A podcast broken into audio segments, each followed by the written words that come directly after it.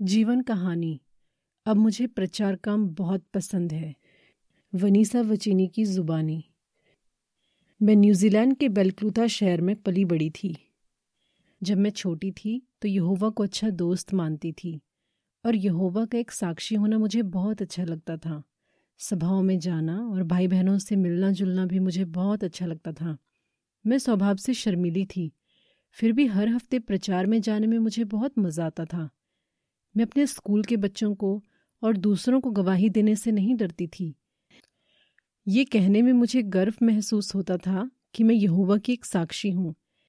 मैंने ग्यारह साल की उम्र में अपना जीवन यहोवा को समर्पित किया। प्रचार काम से मेरा मन उबने लगा। अफसोस की बात है कि जैसे जैसे मैं बड़ी होती गई, यहोवा के लिए मेरा प्यार ठंडा होता गया। ये तब की बात है जब मैं करीब तेरह साल की थी। मैं देखती थी कि मेरे स्कूल के बच्चों पर घर वालों से कोई रोक टोक नहीं है। वो कहीं भी, कभी भी आ जा सकते हैं। मैं भी उनकी तरह बनना चाहती थी। मुझे लगता था कि मम्मी पापा ने घर के लिए जो कानून बनाए हैं, उन्हें मानना और यहोवा का एक साक्षी होना बहुत मुश्किल है। अब प्रचार में और सभाओं में जाना भी मुझे बोझ लगने लगा। मैंने कभी ये तो नहीं कहा कि यहोवा जैसा कोई परमेश्वर है भी कि नहीं मगर अंदर ही अंदर मैं यहोवा से दूर होती गई। मैंने प्रचार में जाना छोड़ा नहीं, बस नाम के लिए जाती थी, और जब भी जाती तो बिना तैयारी के जाती थी। और किसी से बातचीत शुरू करना और उसे जारी रखना मुझे मुश्किल लगता था। फिर ये हाल हुआ कि मेरे पास ना कोई वापसी भेंट रही, ना कोई बाइबल अध्ययन। मुझे प्रचार करना बिल्कुल अच्छा नहीं लगता था। मैं सोचती थी, लोग कैसे करते हैं ये प्रचार काम? और वो भी हर हफ़्ते। जब मैं सत्रह की हुई तो मुझसे और रहा नहीं गया। मैं एक आज़ाद पंछी बनना चाहती थी। बस फिर क्या था? मैंने अपने कपड़े, सामान, सब कुछ बांधा और ऑस्ट्रेलिया चली गई। मम्मी पापा के लिए ये सब बर्दाश्त करना बहुत मुश्किल था। उन्हें मेरी चिंता होने लगी, लेकिन उन्हें यकीन था कि मैं यहोवा की सेवा करती रहूँगी। ऑस्ट्रेलिया में मेरी हालत और बिगड़ गई। मैं सभाओं में कभी कभार ही जाती थी। मैं ऐसे लड़के लड़कियों से दोस्ती करने लगी, जो कभी सभाओं में नज़र आते तो कभी नाइट क्लब में। शराब पीना, नाच गाना, यही उनकी ज़िंदगी थी। मैंने दो नावों पर पैर रखे हुए थे, एक दुनिया में और एक सच्चाई में। लेकिन हकीकत में ना मैं इधर की थी, ना उधर की। एक अहम सीख। फिर दो साल बाद मेरी ज़िंदगी में एक नया मोड़ आया। मैं पाँच अविवाहित बहनों के साथ एक घर में रहती थी। एक बार हमने सर्किट निगरान और उनकी पत्नी तमारा को एक हफ़्ते के लिए अपने यहाँ ठहराया। वो चंद दिन मेरे लिए यादगार रहे। तमारा ने अनजाने में ही मुझे सोचने पर मजबूर कर दिया कि मैं ये कैसी ज़िंदगी जी रही हूँ। जब भाई मंडी के काम के लिए जाते थे तो तमारा हम लड़कियों के साथ वक्त बिताती थी। वो हमसे खूब बातें करती और हंसती हंसाती थी। वो हमसे बहुत घुल मिल गई थी। इसलिए हम उससे खुलकर बात कर पाते थे। मुझे ये देखकर बड़ा अच्छा लगा कि ये बहन, जो हमेशा सेवा में व्यस्त रहती है, हमारे साथ मज़े भी कर रही है। सच्चाई और प्रचार काम के लिए तमारा के दिल में बहुत जोश था। वो यहोवा की सेवा जी जान से करती थी और बहुत खुश थी। और मैं सिर्फ़ नाम के लिए सेवा करती थी और खुश नहीं थी। उसका जोश देखकर मेरे अंदर जोश भर आया। तमारा को देखकर मुझे बाइबल की एक बात याद आई। यहोवा चाहता है कि हम सब खुशी से उसकी सेवा करें, खुशी से उसकी जय जयकार करें। प्रचार काम मुझे फिर से अच्छा लगने लगा। मैं भी तमारा की तरह खुश रहना चाहती थी, मगर वो खुशी पाने के लिए मुझे बड़े बड़े बदलाव करने थे। थोड़ा वक्त लगा, फिर भी मैंने धीरे धीरे एक एक करके सुधार किए। मैं प्रचार में जाने से पहले तैयारी करने लगी। बीच बीच में सहयोगी पाइनियर सेवा करती थी। तब प्रचार में मेरी घबराहट थोड़ी कम हुई और मैं यकीन के साथ बोलने लगी। मैं लोगों को बाइबल की आयतें दिखाने लगी। इससे मुझे अंदर से खुशी मिलने लगी। फिर मैं हर महीने सहयोगी पाइनियर सेवा करती थी। मैं हर उम्र के भाई बहनों से दोस्ती करने लगी। ऐसे भाई बहनों से जो सच्चाई में मज़बूत थे और यहोवा की सेवा खुशी से करते थे। उनसे मैंने सीखा कि मुझे ज़िंदगी में किन बातों को अहमियत देनी चाहिए। मैं हर दिन बाइबल पढ़ने लगी, तब मुझे प्रचार काम अच्छा लगने लगा और बाद में मैंने पाइनियर सेवा शुरू कर दी। बरसों बाद अब जाकर मुझे एहसास हुआ कि मैं ज़िंदगी में भटक नहीं रही हूँ। मैं सच में खुश थी और भाई बहन भी मुझे अपने लगने लगे। पाइनियर साथी भी और जीवन साथी भी। एक साल बाद एलेक्स नाम के भाई से मेरी मुलाकात हुई। वो दिल का सच्चा है। यहोवा से बहुत प्यार करता है और प्रचार काम उसे बहुत पसंद है। वो एक सहायक सेवक था और छः साल से पाइनियर सेवा कर रहा था। एलेक्स ने कुछ समय मलावी में ऐसी जगह सेवा की जहाँ प्रचारकों की बहुत ज़रूरत थी। वहाँ उसे मिशनरियों से मिलने जुलने का मौका मिला।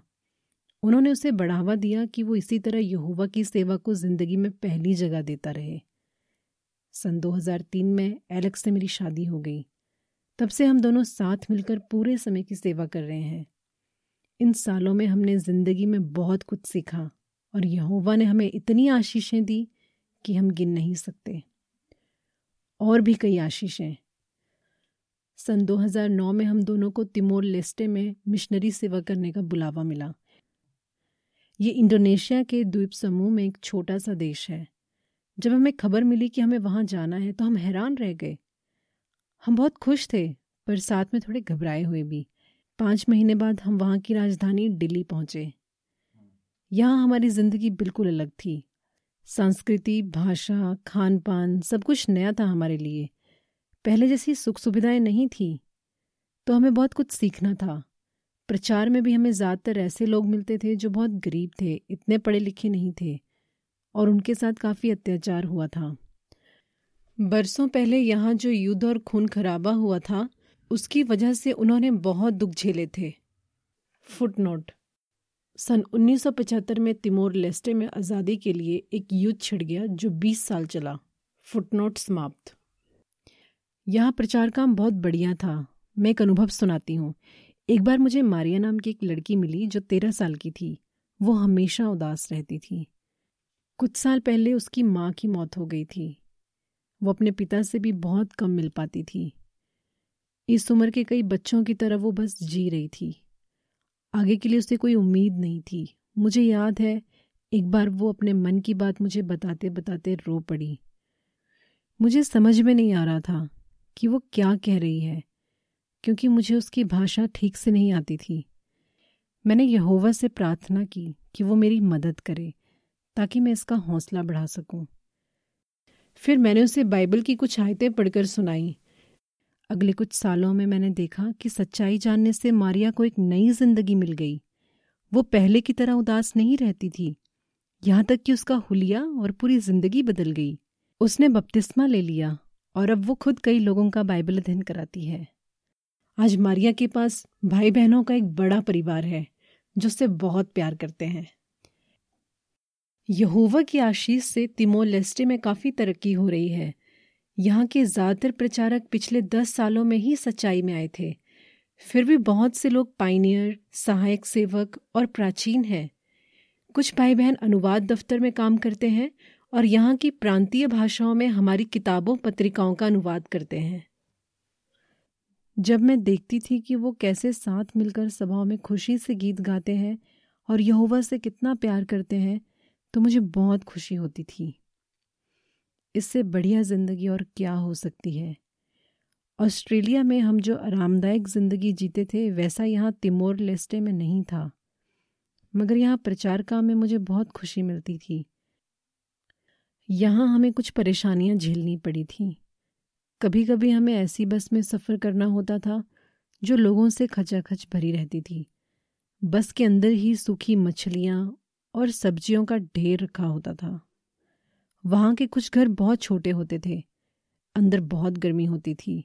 फर्श बहुत गंदा होता था और आसपास मुर्गियाँ घूम रही होती थीं। और हमें वहीं बैठकर बाइबल अध्ययन कराना होता था। लेकिन इन मुश्किलों के बावजूद वहाँ हम बहुत खुश थे।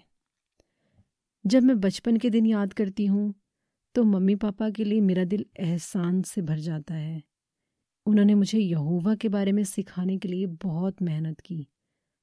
जब मैं सच्चाई में कमज़ोर पड़ गई थी, तब भी उन्होंने मुझे छोड़ा नहीं, बल्कि सहारा दिया। नीतिवचन बाईस का छः मेरे मामले में बिल्कुल सच हुआ। मम्मी पापा को एलेक्स पर और मुझ पर बहुत नाज है कि हम खुशी से यहोवा की सेवा कर रहे हैं। सन 2016 में हम ऑस्ट्रेलेशिया शाखा दफ्तर के इलाके में सर्किट काम कर रहे हैं। आज मुझे यकीन करना मुश्किल लगता है कि एक वक्त पर प्रचार मुझे बोरिंग लगता था। अब मुझे ये काम बहुत पसंद है। मैंने देखा है कि ज़िंदगी में चाहे जो भी हो जाए, सच्ची खुशी सिर्फ़ तभी मिल सकती है जब हम यहोवा की सेवा दिल से करेंगे। बीते अठारह सालों से मैं एलेक्स के साथ मिलकर यहोवा की सेवा कर रही हूँ और ये मेरी ज़िंदगी के सबसे बेहतरीन साल रहे हैं।